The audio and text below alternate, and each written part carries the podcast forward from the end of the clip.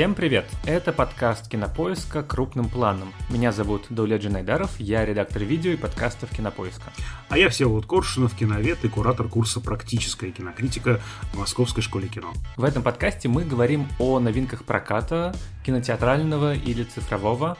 Время от времени вспоминаем классические фильмы и советуем, что посмотреть. Вы можете подписаться на новые выпуски в любом удобном аудиостриминге от Яндекс Музыки и Castbox до Apple Podcasts и если у вас есть Apple Podcast, то вы можете ставить оценки нам и писать отзывы. И если вам нравится, что мы делаем, напишите, пожалуйста, что именно вам нравится, или что бы вы хотели улучшить, или какие темы бы вы хотели обсудить. Это поможет продвижению нашего подкаста. А еще можно писать нам на почту подкаст собакакинопоиск.ру. Сегодня у нас не совсем стандартный выпуск, потому что мы обычно берем для разбора один фильм, но сегодня их будет два. Первый — это «Ведьмы» с Энн Хэтэуэй в главной роли, который вышел в прокат в конце октября. А второй — «Назад в будущее», который можно будет увидеть в кинотеатрах с 10 декабря. А объединены они фигурой режиссера Роберта Земекиса. И сегодня мы постараемся понять, почему один из главных и любимых голливудских авторов — который снял Фореста Гампа, Изгоя и Кто поставил кролика Роджера, перестал нас удивлять. И в последнее время снимает не то чтобы плохое кино, но довольно обычное. Либо же мы, наоборот, придем к выводу, что на самом деле все у Земекиса в порядке, и «Ведьмы» тоже хороший фильм, ну и последние какие-то его опыты тоже удались. Двигаться будем в хронологическом порядке, и начнем, думаю, с культового «Назад в будущее».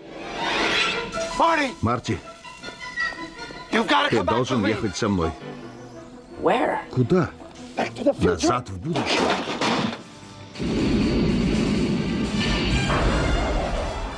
Я хочу сразу признаться, Всеволод, «Назад в будущее» — один из моих любимых фильмов, любимейших. Ну, то есть где-то там еще есть э, «Летят журавли», «Молчание гнят» и «Вечное сияничество разума» — это такие вот точки опорные, которые всегда меня радуют э, по-разному. Айзенштейн? Нет, Айзенштейн, к сожалению, совсем не мое. Я его смотрю исключительно в просветительских целях. Понимаешь, 90 лет или 70 лет или 80 лет — это все таки довольно большой срок для кино, и меня сформировали, наверное, другие чуть-чуть скорости э, киношные. Ну вот в отместку тебе скажу, что «Назад в будущее» меня совершенно никак не трогает. И действительно, ну вот у нас такое здесь вот э, наконец-то не совпадение. И мне кажется, не совпадение, это поколенческое в кои-то веке. Ты знаешь, поколенческое это во-первых, хотя с одной стороны должно быть наоборот, потому что «Назад в будущее» это как раз фильм моего поколения, да, и я, э, собственно, должен был бы увидеть его подростком в начале 90-х на видео или по телевидению, когда вот он стал доступен, понятно, что его не было в советском прокате, естественно, вот он уже появился на видео в постсоветское время, и я даже как-то, помню, смотрел что-то, но здесь, скорее всего, не поколенческое, здесь, скорее всего, биографические какие-то штуки, но должен признаться, что это прям моя большая беда как киноведа, кстати, большая проблема. Дело в том, что я был книжным мальчиком, и кино я увлекся, дай бог, в 25 лет. До этого я читал книжки, я был очкариком, которому запрещали смотреть телевизор. Я очень быстро отвык от телевизора, ну что там, есть лимит на 15 минут в день. Это только «Спокойной ночи, малыши» и все. Поэтому я очень быстро отвык от телевизора, я стал много читать, я поступил на филфак. У нас на филфаке рядом преподавателей культивировалось такое снобистское отношение, такое презрение к кино, как к такому опошлению великой литературы, да. Опять же, визуальное мышление, к чему оно нужно, если ты можешь с помощью воображения рисовать эти картины, читая тексты. Короче говоря, я скорее пропустил «Назад в будущее», и когда я его смотрел уже ну, в зрелом таком возрасте, понятно, что, э, ну, это фильм, наверное, который нужно смотреть 15-летнему человеку. И понятно, что 25-летнему оно, в общем, ну, не особо как бы нравится. Вот. Хотя, конечно же, это тоже эйджизм довольно дикий. Сейчас вот думаю, как я формулирую все это по-эйджистски. Конечно же, люди разные. Кому-то и в 25 лет это будет классно, и в 40, и в 70. Но вот мне кажется, это вот из серии таких книжек детских, да, которые ты пропустил в свое время, да, вот не прочитал вовремя, там, я не знаю, «Волшебник изумрудного города», и потом уже как бы нет смысла его читать. Да, ну мне кажется, что как раз в этом нет эйджизма, потому что признавать различия между возрастами, признавать, что человек проходит разные этапы в своем развитии, это важно. И я лично посмотрел «Назад в будущее» как раз ровно в тот момент, когда и нужно было лет в 13-14. Я помню, как я его посмотрел, мы его посмотрели со старшим братом, это было летом 2006 года, и тогда еще не было торрентов, и надо было скачивать фильмы через FTP-сервер и удаленный доступ. Вот сейчас, если алды здесь, то могут помнить такую программу Total Commander. И я летом 2006 года, кажется, это было в Москве, делать было нечего, все друзья куда-то уехали, и я скачивал первую часть, смотрел ее, удалял, скачивал вторую часть, смотрел ее, удалял, скачивал третью часть, смотрел и удалял, а на следующий день повторял то же самое, ну, то есть снова скачивал первую часть. Я сейчас понимаю, вот я говорю это, думаю, что это какая-то не совсем здоровая штука, может быть, была, но она дарила мне удивительный комфорт. Это фильм, который дарит мне каждый раз ощущение какого-то беспримесного счастья. Вот я летом этим тоже опять летом. Это вообще довольно летний фильм. Он и вышел э, в июле 85-го, и там действие, конечно, происходит чуть попозже, но в Америке, как ты понимаешь, чуть-чуть теплее в тех краях, и поэтому его, конечно, лучше летом смотреть. Я летом писал сценарий для нашего YouTube-канала про всю трилогию. Кстати, если вдруг не подписаны и не смотрите наши видео-эссе, то обязательно подпишитесь. Там есть не только про «Назад в будущее», а про другие культовые фильмы режиссеров. Мне кажется, довольно интересные разборы.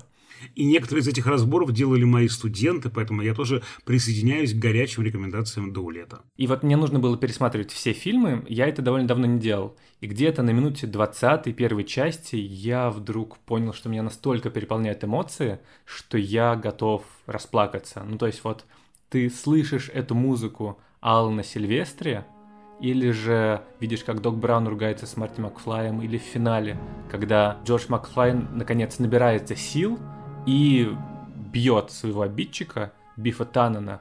Это какое-то настоящее счастье. Это как надеть зимнюю куртку, засунуть руку в карман, а там хоп, 500 рублей. И так как-то тепло и радостно на душе, и так каждый раз происходит.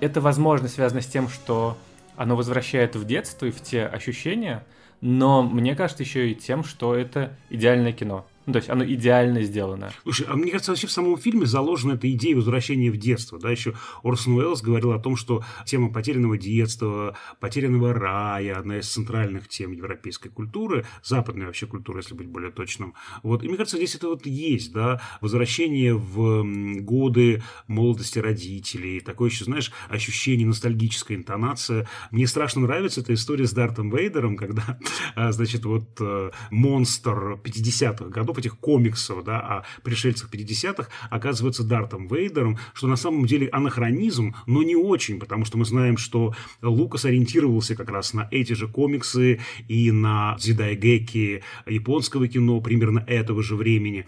Поэтому, собственно говоря, это такой как бы даже ну, почти и не анахронизм. Дарт Вейдер вырос из э, этих 50-х годов, в которых, собственно говоря, и мы оказались. Меня зовут Дарт Вейдер.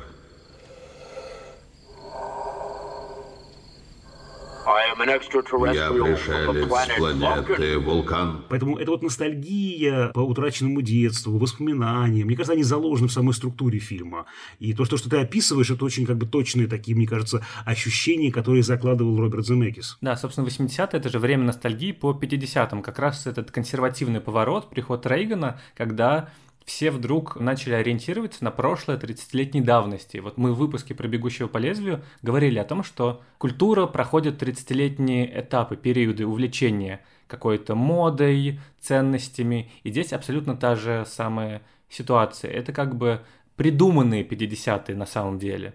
То есть я смотрел документальный фильм про создание, и они специально ориентировались на фильмы. То есть они делали 80-е такими чуть грязными, обшарпанными, а 50-е это прям вот картиночка. И сейчас, в 80-е, точно такая же картинка на самом деле. Мне кажется, как раз сейчас и стоит пересматривать и смотреть назад в будущее, потому что это какая-то double fatality, ну то есть... Э, Максимальный урон ностальгии. Но мне кажется, что тут не только ценностное ощущение, которое Земекис с Бобом Гейлом, сценаристом, внес, но еще и структурное. Я понимаю, что у меня теплые ностальгические чувства к нему, но в то же время я осознаю, и когда разбирал, анализировал фильм, я вдруг понял, насколько это круто сделано на уровне драматургии, на уровне режиссуры, на уровне актерской игры, как в нем нету ни одной лишней детали, и все направлено на какое-то единое содержание. Ты не согласен со мной? То есть ты видишь в нем изъяны? Ты знаешь, нет-нет-нет, как раз я тоже вот вчера прям буквально пересматривал картину. Действительно, все одно к одному прилегает, все очень четко и классно отыгран, кстати, тот же самый Рейган, да, Рейган, который играет в кино и стал президентом, и для Дока это дикая совершенно история. Как это вообще может быть, что Рейган стал президентом? Кто у вас там президент в 85-м? Рональд Рейган. Рональд Рейган? Актер? А кто вице-президент? Джерри Льюис? Очень здорово обыгранный страх пришельцев и ядерная угроза с этим плутонием, да, украденным, и телевизоры, перед нами, собственно говоря, начало этого золотого века американского телевидения. И помнишь, там есть классная такая сцена, когда девочка не верит, что может быть два телевизора в доме, это просто ну, невозможная вещь. А у вас есть телевизор? Да, у нас, да, два. Ты богач? Нет, он просто шутит. Кому нужны два телевизора? Я к тому, что здесь все в порядке из драматургии, из режиссуры. Но вот есть фильмы, которые не трогают меня. Я сейчас должен тоже сделать такое страшное признание. Э, я страшно люблю анализировать криминальное чтиво, но как зритель она меня не очень трогает. Вообще Тарантино не мой режиссер. И Земекис, видимо, просто тоже не очень мой режиссер. Здесь очень важно же разделять, что есть как бы, ну вот такой очень субъективный взгляд. Я, допустим, очень люблю, умираю, люблю «Гостю из будущего». Сериал советский, поздний советский «Гости из будущего». Возможно, ты его как раз посмотрел в 8 лет или во сколько, в 10? Конечно Конечно, да, да, меньше там 8-9 лет. Я был фанатом Алисы Селезневой. Я сейчас его пересматриваю, просто, опять же, из ностальгических чувств. Я понимаю, что он сделан очень средний, мягко говоря. Я вижу все, все швы, все эти дешевые специальные эффекты, абсолютно смешные. Сегодня мы все это, конечно, считываем. Разумеется, но вот люблю не могу, понимаешь? Ты кефир местный пробовал? Обожаю. Была бы моя воля, взял бы с собой бутыл две, ящик. Мой там любимый персонаж – это весельчак У, который говорит, что он любит мучить, издеваться над детьми. Это мой кумир вообще. Я так говорю студентам всегда. Мучить, терзать, издеваться – это мой э, девиз. А вы для этого и созданы, для того, чтобы я издевался над вами. Так вот, а есть качественные фильмы, да, вот тот же Pulp Fiction. Выдающаяся картина, которая изменила вообще мировое кино, такой поворотный пункт. Но она меня не трогает эмоционально. И я имею на это право. Я не хочу сейчас говорить, что «Назад в будущее» – это не важный фильм. Это очень важный фильм. Да? Вся трилогия, она очень важна. Я скорее говорю про субъективные свои переживания. Поэтому у нас снова с тобой, кажется, спора не получается. потому что, собственно говоря, доля этот очень будет пошло с моей стороны и подло обесценивать твои теплые, детские, ностальгические чувства. Я не посмею этого сделать. Спасибо тебе. На этом, но я просто знаю очень много людей, которым не нравится «Назад в будущее». Ну, то есть просто они считают, что это какое-то дурацкое студенческое киношка, которую собрались ребята, студенты, и вместе с друзьями сделали. Я думаю про то, почему Замекис может быть не твоим режиссером, возможно, как раз из-за комфортности. Потому что он в первую очередь, и это то, что важно понимать про Земекиса, прекрасный рассказчик, почти идеальный. Вот то, что мы говорили про выстроенную драматургию фильма, там же в первые полчаса тебе рассказывается вся экспозиция. Там завязываются крючки на более-менее все дальнейшее действие и на конфликт отца с Бифом. Тук-тук. Есть кто-нибудь дома? Прикинь, Макфлай. И то, чего хочет Марти, то, что он боится показать свои записи в студии, вот. А в конце он играет для целого зала старшеклассников 50-х и придумывает рок-н-ролл, то есть великая сцена. Для вас это, наверное, сложновато. А вот вашим детишкам понравится. И вот это вот, как это называется на языке кинодраматургии? Pay and Pay-off. Pay-off, да. Planting и pay-off. То есть, как бы мы сажаем некий овощ, потом получаем барыши. То, что называется отложенным событием еще, да, в терминологии Юрия Арабова, да, вот, не знаю, у героя развязываются шнурки, через три минуты он падает.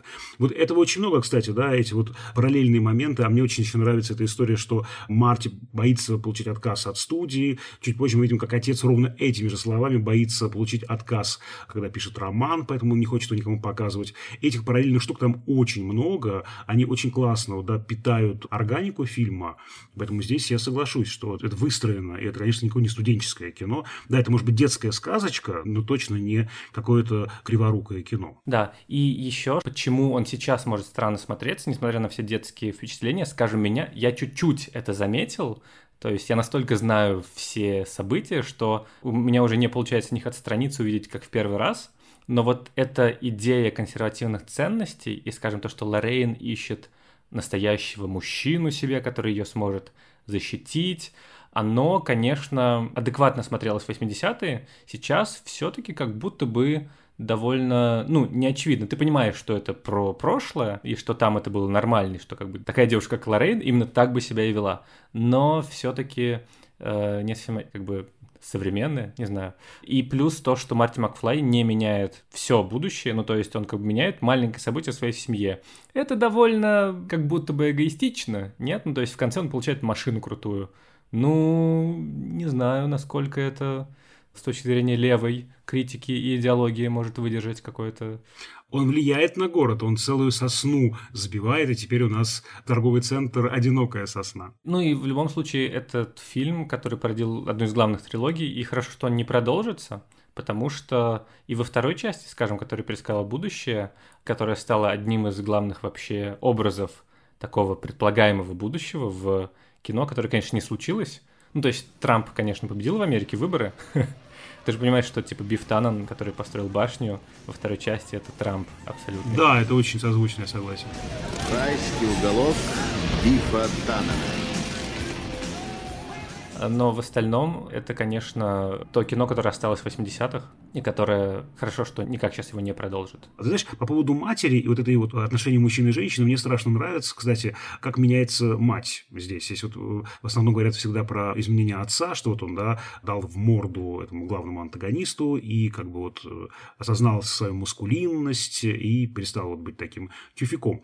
Но также еще здесь очень здорово, мне кажется, работает материнский образ, потому что что такое материнский образ? В истории до путешествия во времени. Это мать, которая занудливая, которая постоянно критикует детей, ругает, и которая очень консервативна. Кстати, невероятно консервативна. Говорит, что очень плохо с девочкой встречаться, не надо ехать там никакой, ни с какой девочкой никуда. При этом мы понимаем, что в прошлом эта самая девочка была очень ну, заинтересована в мальчиках очень раскрепощенная, да, она спокойно может положить мальчику руку на коленку под столом. Вот, и, видимо, она теперь овнешняет своих этих сексуальных демонов, которых она с таким-то мужиком, видимо, подавила в себе. Да? И это очень интересно, да, что вот это консервативное запрещение во многом связано с бушующей сексуальной энергией внутри у того, кто запрещает. Это прям такая очень интересная вещь, которую Фрейд еще называл механизмом проекции. В этом смысле в финале, конечно, мы видим гармоничные отношения. Да, они выглядят страшно консервативными, и тем не менее и он, и она, и папа, и мама приходят к некому гармоничному согласию. Мы видим, как они до сих пор сексуально заинтересованы друг в друге, а им уже под полтинник. И это такая, конечно, ну, может быть, слишком идеальная пара, но тем не менее, вот в таком психологическом смысле я за них порадовался. Ну, кстати, интересно про Фрейда, что тут же вся коллизия в том, что сын, в него влюбляется его мать, и он, с одной стороны, польщен, а с другой стороны, очень ему странно и неловко. Это такая типичная фрейдистская тоже конструкция. Марти, почему ты нервничаешь? Лоррейн, знаешь, иногда бывает положение, когда надо поступить так-то и так-то, а ты не уверен, по силам ли тебе это. Например, как на первом свидании. Ну, типа того. Ну, конечно, я знаю. Знаешь? И знаешь, как я себя веду в таком положении? Как? Не беспокоюсь. И я знаю, что, кстати, компания Disney отказала, я помню, что она отказала как раз в заявке, потому что ну, для аудитории Disney как-то это странно. Вообще, если говорить прям серьезно про эту картину, то мне, как зрителю, может быть, она не очень интересна, как аналитику она более интересна. Для меня в центре сюжета анти-Эдипов комплекс. То есть просто взял Земекис Эдипов комплекс и перевернул его, причем в двойном таком режиме. Вот ты говоришь, да правильно совершенно, про то, что мать испытывает влечение к сыну. По Эдипову комплексу все наоборот. По Фрейду все наоборот. Мальчик испытывает некий интерес к матери, некое влечение. Здесь это все перевернуто. Но дальше происходит следующее по Фрейду. Между мальчиком и матерью встает фигура отца. Властная, страшная, контролирующая, не допускающая, конкурирующая. И, собственно говоря, вот отец в наказание пугает ребенка так называемым страхом кастрации. Естественно, Фрейд говорит не про буквальное какое-то оскопление, упаси Господь. Это такое что-то страшное, такое наказание или система наказаний. И отцовская фигура и страх наказания формируют суперэго. Еще один очень важный этаж психики, связанный с нормативностью, с долженствованиями, с тем, что правильно, что неправильно, что хорошо, что плохо. Здесь это тоже перевернуто, потому что не отец учит сына, а наоборот сын становится как бы таким условным отцом или старшим приятелем для отца в прошлом, иначе ситуация развернется так, что просто он не родится. Это вот такой перевертыш очень важный, и для меня, кстати, это такая штука в каком-то смысле примиряющая даже с фильмом, потому что, по сути, фильм критикует эти консервативные ценности. Он критикует этот вот социальный уровень суперэго, система этих запретов. И в каком-то смысле он продолжает новоголливудский бунт против этих вот, да, взрослых людей, которые нам что-то запрещают. В каком-то смысле это даже продолжение идеалов майской революции, да, которая провозгласила лозунг «запрещено запрещать». И это какое-то бунтарство мне страшно нравится вот помимо детской сказочки, здесь еще есть такой пубертатный бунт против всех этих родительских фигур, который, как мне кажется, продолжает новоголливудскую бунтарскую линию, и это, мне кажется, очень круто в фильме, кстати. Да, Новый Голливуд — это период в американском кино 70-х годов, связанный с фигурами Копполы, Скорсезе, ну, собственно, в 70-е годы они перевернули игру и сделали артхаузное авторское кино главным, что привлекало людей в кинотеатры, и они максимально разрушали какие-то суперкондовые золотого века Голливуда представления о том, что нужно снимать, типа пеплумов или исторических картин. You talking to me? You talking to me? Да, это кино, которое повернулось к реальности, показывало болевые точки реальности, и, собственно говоря, оно возникает после краха студийной системы, и как раз вот здесь Голливуд был вынужден пойти на этот эксперимент, дать голливудские мощности, по сути, представителям контркультуры или близким к ним ребятам, вот таким лохматым, нечесанным, которые могут привести людей в кинотеатры, и они привели людей в кинотеатры. Это такой уникальный период, где много протестного, много такого, да, э, бунтарского, лихого, злого, агрессивного, и много таких экспериментов с даже нарративной структурой, с голливудским финалом, который часто тоже здесь просто отсутствует, имею в виду такой хэппи-энд тотальный. И сейчас логично перейти к тому, какой у Земекиса был путь. И, собственно, новый Голливуд тут мы упомянули не просто так, а потому что, собственно, он режиссер эры блокбастера 80-х, которые, ну, правильно я понимаю, что вышли напрямую из Нового Голливуда. Да, они, с одной стороны, противопоставлены Новому Голливуду и, как бы считается, убили Новый Голливуд. Это еще называют New New Hollywood, новый Новый Голливуд. А с другой стороны, что Лукас, что Спилберг, они выросли из Нового Голливуда, они начали работать в эпоху Нового Голливуда, и я считаю, что и «Звездные войны», и картины Спилберга, они сохранили, может быть, в таком скрытом виде, не в самом очевидном таком виде, этот вот бунтарский дух Нового Голливуда. Поэтому здесь, с одной стороны, есть и противопоставление, и просто преемственность такая чисто биографическая.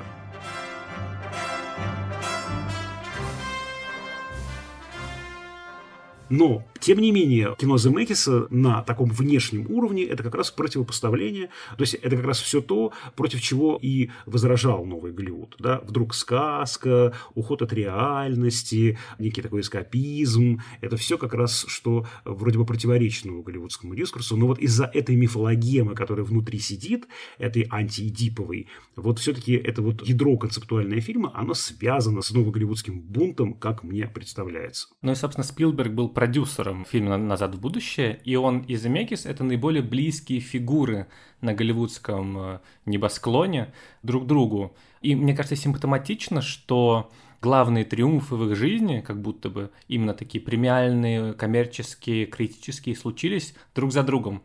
В 93 году Спилберг выпускает список Шиндлера, который зарабатывает огромное количество денег, который все восхваляют как величайший фильм о Холокосте, который выигрывает главные Оскары.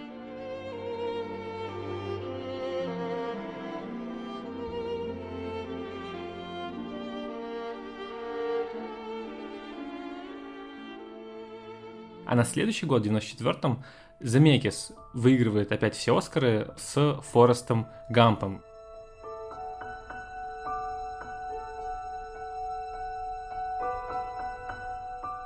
В год, когда на секундочку еще было не очень любимое тобой криминальное чтиво и побег из Шоушенка, который недавно, кстати, перестал быть первым фильмом в топ-250 кинопоиска. И кто теперь первый? Зеленая миля, ну то есть тоже Фрэнк Дерабонт. Почему не Эйзенштейн, ребята? Почему не Иван Грозный? Почему не Броненосец Потемкин? Я в ужасе. Составь свой собственный топ-250. Да, там будут только фильмы Эйзенштейна. У него нет столько фильмов. Это правда. Там просто будет э, огромный список только из Ивана Грозного. Ну, в общем, симптоматично, симптоматично, мне кажется, потому что вот, значит, режиссером развлекательных блокбастеров – наконец им дали, ну или они сами выбрали серьезную тему, исторический размах, потому что Форест Гамп — это практически панорама американской истории, все через фигуру одного человека, как бы идеального американца, который воплотил американскую мечту. И получилось идеальное сочетание формы и содержания. И вот 90-е — это как раз эпоха триумфа всех этих людей из нового-нового Голливуда. Это и Спилберг, собственно, это и Джеймс Кэмерон, скажем, тот же, который абсолютно тоже сформировал визуальный облик 80-х, который мы все в постсоветском пространстве знаем из этих кассет в видеосалонах с гнусавым переводом. Все эти боевики, которые, собственно, и показали нам, что такое магия кино. Мне нужна твоя одежда, твои ботинки, твой мотоцикл. И, например, Ридли Скотт, не знаю, насколько его можно относить к этому же течению, но вот он в 2000 тоже выиграл с «Гладиатором», все. И кажется, что это был такой период, Э, максимального сочетания их возможностей и способностей и того, что было необходимо индустрии.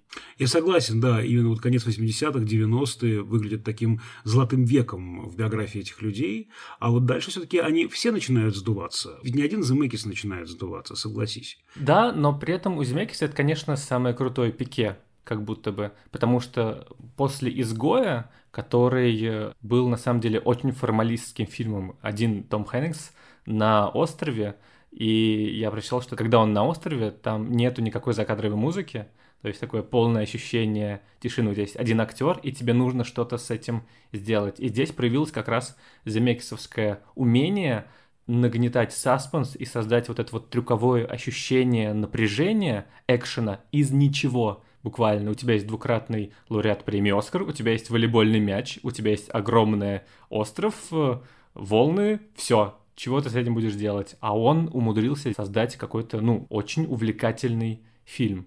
Это умение, которое у него до сих пор осталось, мне кажется. В любом случае, лучше попытать счастье там, в океане, чем оставаться здесь и подыхать на этом проклятом острове, проводя остаток своих дней, болтая с тупым волейбольным мячом! Но он в нулевые слишком увлекся технологиями. В частности, оцифровкой реальных актеров, которая в итоге никуда не привела. И его анимационные проекты «Полярный экспресс», э, «Беовульф» и «Рождественская история», как по мне, смотрится довольно странно. Это вот этот эффект зловещей долины, когда нас пугают похожие на людей лица, но неуловимо отличающиеся. Вот, и здесь не получилось вдохнуть жизнь, в отличие от, скажем, пиксаровских экспериментов, которые чуть-чуть условные все-таки, поэтому ты веришь. Или то, что потом сделает Джеймс Кэмерон, у которого супер продвинутые технологии. И у него, на самом деле, эта проблема была и раньше. В «Назад в будущее», скажем, во второй части, там почти все роли в семье Марти Макфлая взрослого играет сам Майкл Джей Фокс. И там была применена вот эта вот технология движения камеры, когда они закрепляли все декорации, потому что всех играл один человек, и нужно было их совместить. И это как бы был прорыв. Или кто подставил кролика Роджера?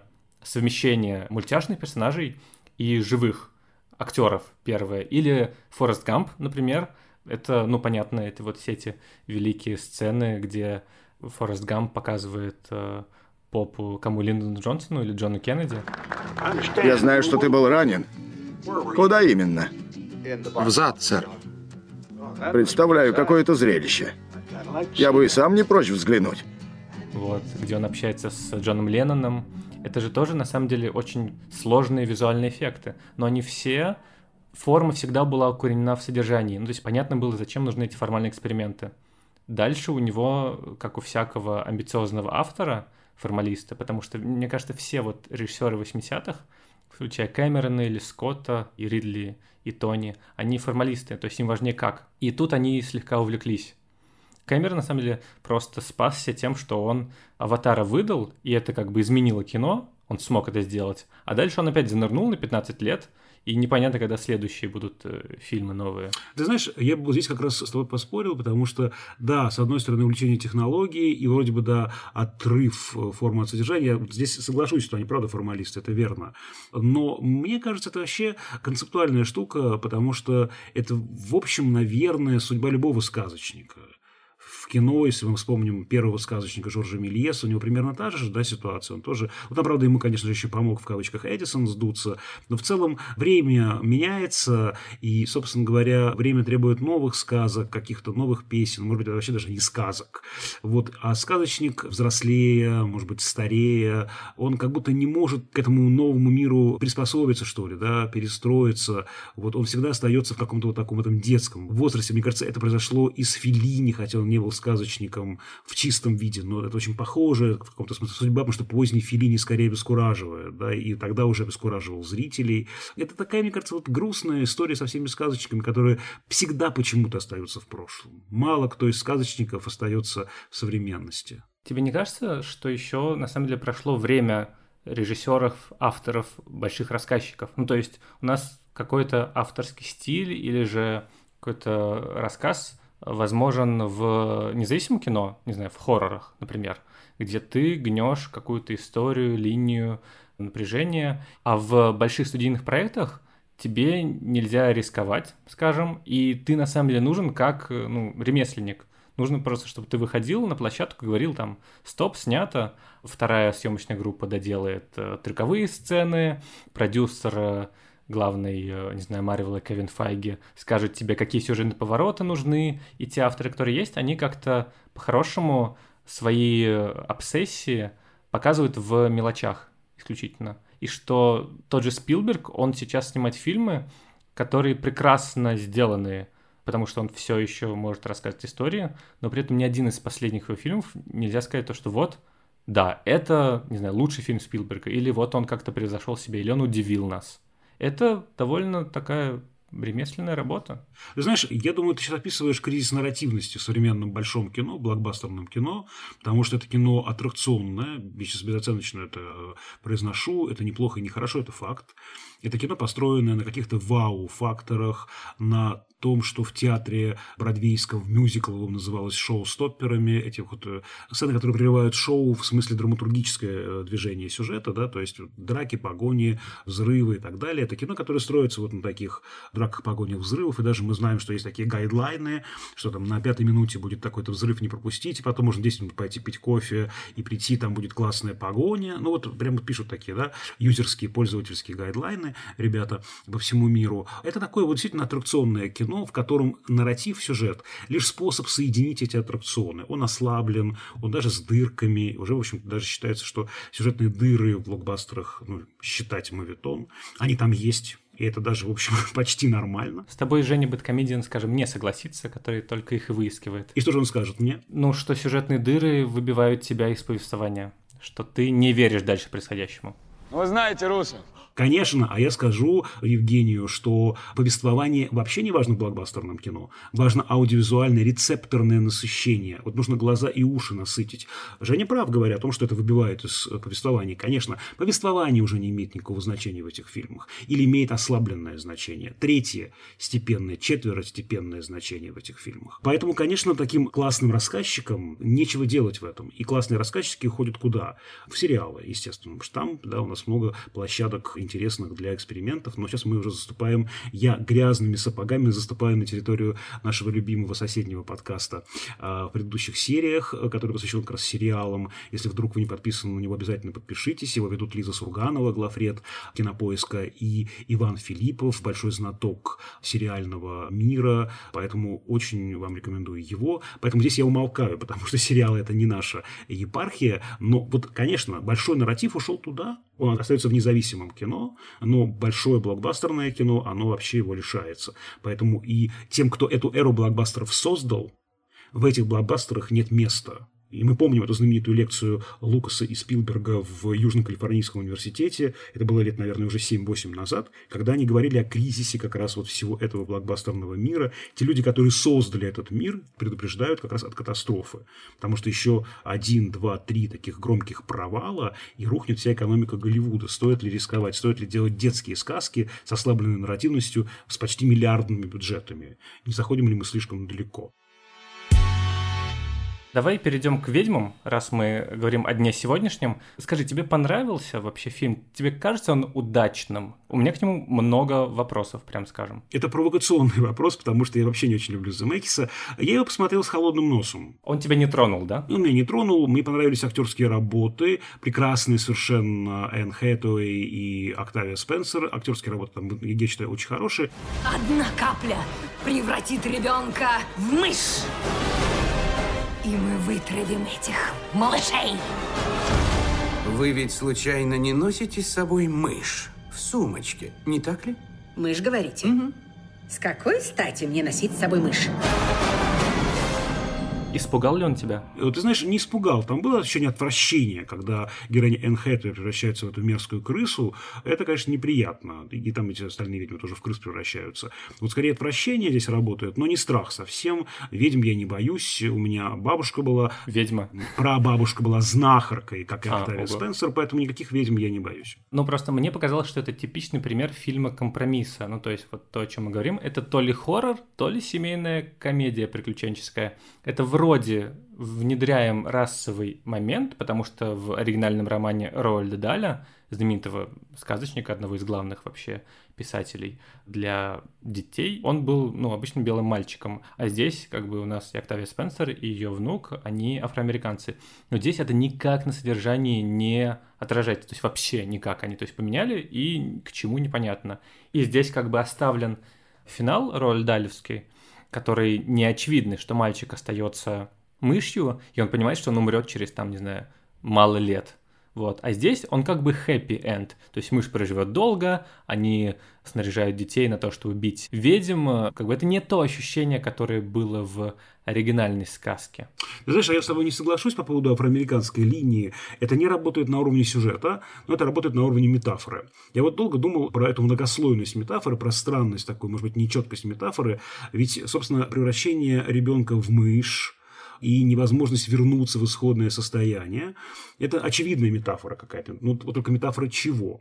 Первое, что приходит в голову, это метафора как раз расставания с детством, того самого утраченного рая, как будто бы он повзрослел, он дважды повзрослел, потеряв родителей, и это такая история про невозможность вернуться в тот прекрасный мир, когда были живы папа и мама. Кстати, здесь я считаю, что показан прекрасно в первом эпизоде такое пособие, что нельзя делать человеком в депрессии, когда Октавия Спенсер скачет перед мальчиком, его глаза вывернуты внутрь, он вообще, ну, как бы не готов все это воспринимать, и очень часто мы делаем большую ошибку, когда наших друзей пытаемся вытащить туда, вытащить сюда. Я читал много интересных всяких пособий по этому поводу и статей для тех как раз вот, у кого друзья, допустим, депрессии. И часто специалисты рекомендуют не делать вот таких штук, да не скакать перед людьми в депрессии, а просто фиксировать, что я рядом, я с тобой, я тебя не бросаю, я с уважением отношусь к твоему состоянию, да, э, значит, я его не обесцениваю. Ну, это просто плохое настроение, давай, давай развеемся. Мультфильм «Головоломка», собственно, про это. Ну, то есть про то, что грустить – это важно важно и нужно. Да, грустить это вообще-то действительно важная штука в нашей жизни. Так вот, он, с одной стороны, потерял это детство, потеряв маму и папу, а с другой стороны, потерял детство, будучи заколдованным, да, вот в буквальном смысле. И это невозможность вернуться в прежнее состояние, как бы нам ни хотелось. С другой стороны, я подумал, а если мы покрутим эту афроамериканскую да, линию, то тогда, может быть, это превращение ребенка в мышь будет метафорой инаковости Это плохо отработано на сюжетном уровне, я согласен, но как будто бы это осознание собственной инаковости. Ты мышь, ты никогда не сможешь быть никем другим. Прими это в себе. Может быть, как-то это здесь еще имеется в виду. Вот, опять же, на сюжетном уровне, на уровне диалогов это никак не проработано, но, может быть, да, эту метафору имел в виду Земекис, бог его знает, я, ну, надо ему позвонить да выспросить. Так что на каком-то уровне метафорическом это работает, да, это не прояснено, это немножко замутнено, это может раздражать в финале, конечно, ну и, конечно же, я вот не очень знакомый с ни оригинальной сказкой, ни с э, фильмом, который был сделан в 90-м году, я, конечно же, ну, бессознательно, как зритель, хочу, чтобы мальчика расколдовали. А, ну, собственно, в сказке как бы он остается мышью, в фильме Николса Рога он как бы превращается обратно. Ну, то есть это такой хэппи-энд, которым сам сказочник был очень недоволен. Потому что, вообще говоря, все его романы, все его сказки странные, страшные для детей, которые не совсем для детей. Ну, то есть они для детей, но они говорили о том, что Вообще говоря, мир — это довольно неуютное, некомфортное, злое место, в котором взрослые попытаются что-то с тобой сделать нехорошее, и ты должен быть готов к этому. И что не всегда истории заканчиваются хэппи-эндами. Это очень честно, да, потому что так оно и есть в реальности. Но вот так устроено голливудское сюжетосложение, что ты ждешь хэппи-энда. Ну вот делай сам, что хочешь, я жду хэппи-энда. И вот это вот отсутствие хэппи-энда или такой смазанный хэппи-энд, да, и это такая смазанная метафора, дает ощущение раздражения при финале просмотра, вот как будто вот бы сказали А, но не говорим Б, вот не очень как бы готовы говорить Б, почему-то не хотим его говорить. Вот есть это ощущение какой-то вот такой расфокусировки. И оно ближе к финалу, мне кажется, возникает. Вот у меня вот так было. Не знаю, было ли у тебя. Нет, у меня, я просто очень люблю оригинальный фильм. Я помню, его посмотрел по СТС лет в 12, и, если честно, просто офигел. Это невероятно страшный фильм. Николас Роук, который снял хоррор, например, «А теперь не смотри», очень страшный, он прям вложился в эту детскую историю, все эти странные ракурсы, момент, когда мальчика превращается в мышь. Пять! Я не вижу никаких шоколадок! Кто-нибудь из вас? Дайте мне! Одна! Я ждал, что сейчас Земекис даст нам Альфреда Хичкока или Уэса Крейвена, и что он сделает этот шоу-стоппер, который превращение людей в мышь, он сделает его очень эффектно, а здесь просто он как бы взрывается и превращается в мышь. Нету этого ощущения перехода, нету этого ощущения эффектного превращения. Ну, то есть я его ждал. Актеры же играли, да, э, мышей в первом фильме. А Нет, здесь... там в первом фильме там были этот Джим Хенсон, который Маппетов создал, он э, создавал модельки. А вот здесь Земекис увлекается как раз, как в Роджере, соединением живых актеров с анимационными персонажами. Да, но здесь все-таки уже как бы они чуть-чуть... Э, после того, как ты посмотрел Рататуй, эти мыши уже тебя никак не трогают.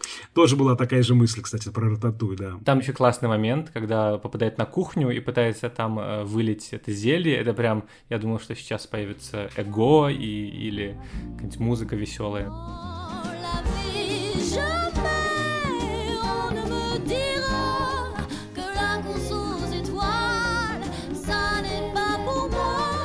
Причем вот этот, кстати, момент, он очень круто сделан с точки зрения саспенса. То есть мы говорим о том, что Земекис не нашел себя в эпоху шоу-стопперов и блокбастеров.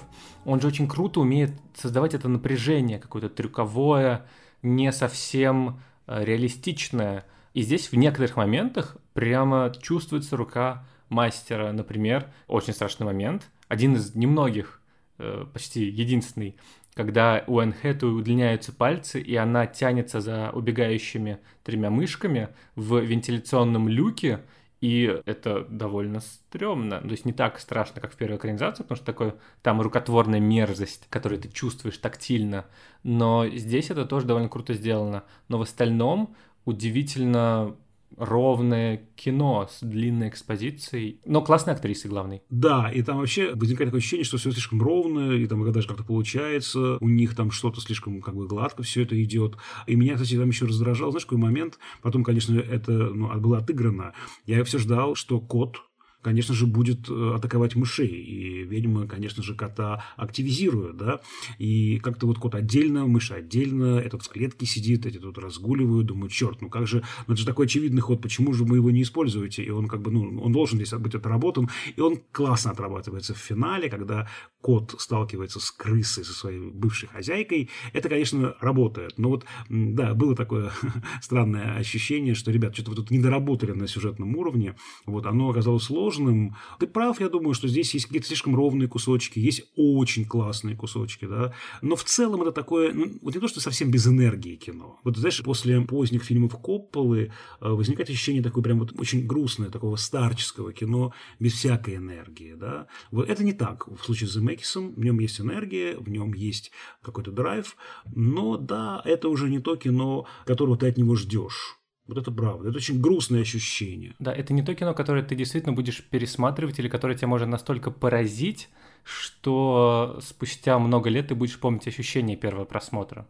Возможно, это просто, кроме тех причин, которые мы перечислили, это еще и некоторая усталость самого автора, который не может действовать на свое усмотрение, потому что как бы он попытался, у него не получилось. А сейчас он просто делает работу. Ну, то есть у него есть фильм предыдущий «Союзники» с Брэдом Питтом и Марион Котияр. И там есть как бы их постельная сцена в машине во время бури ноль эмоций, вообще никакой страсти ты не чувствуешь. Я помню эту картину, да, какая-то проходная совершенно. Слушай, ну давай не будем хоронить Земекиса все-таки, да, при жизни. Я, э, как оптимист, и у меня стакан наполовину полон, все-таки надеюсь, что что-нибудь с ним произойдет, и он еще нам покажет всем. И мы еще с тобой откажемся от наших слов, вот, которые сегодня наговорили. Вот я хочу верить в то, что что-то изменится, может, и в самой системе кинематографа, и какие-то способы найдет сам Земекис. Вот грустно, когда сказочники сказки, ну, если не замолкают, то перестают делать какие-то, ну, завораживающие сказки. Я верю в то, что у него получится.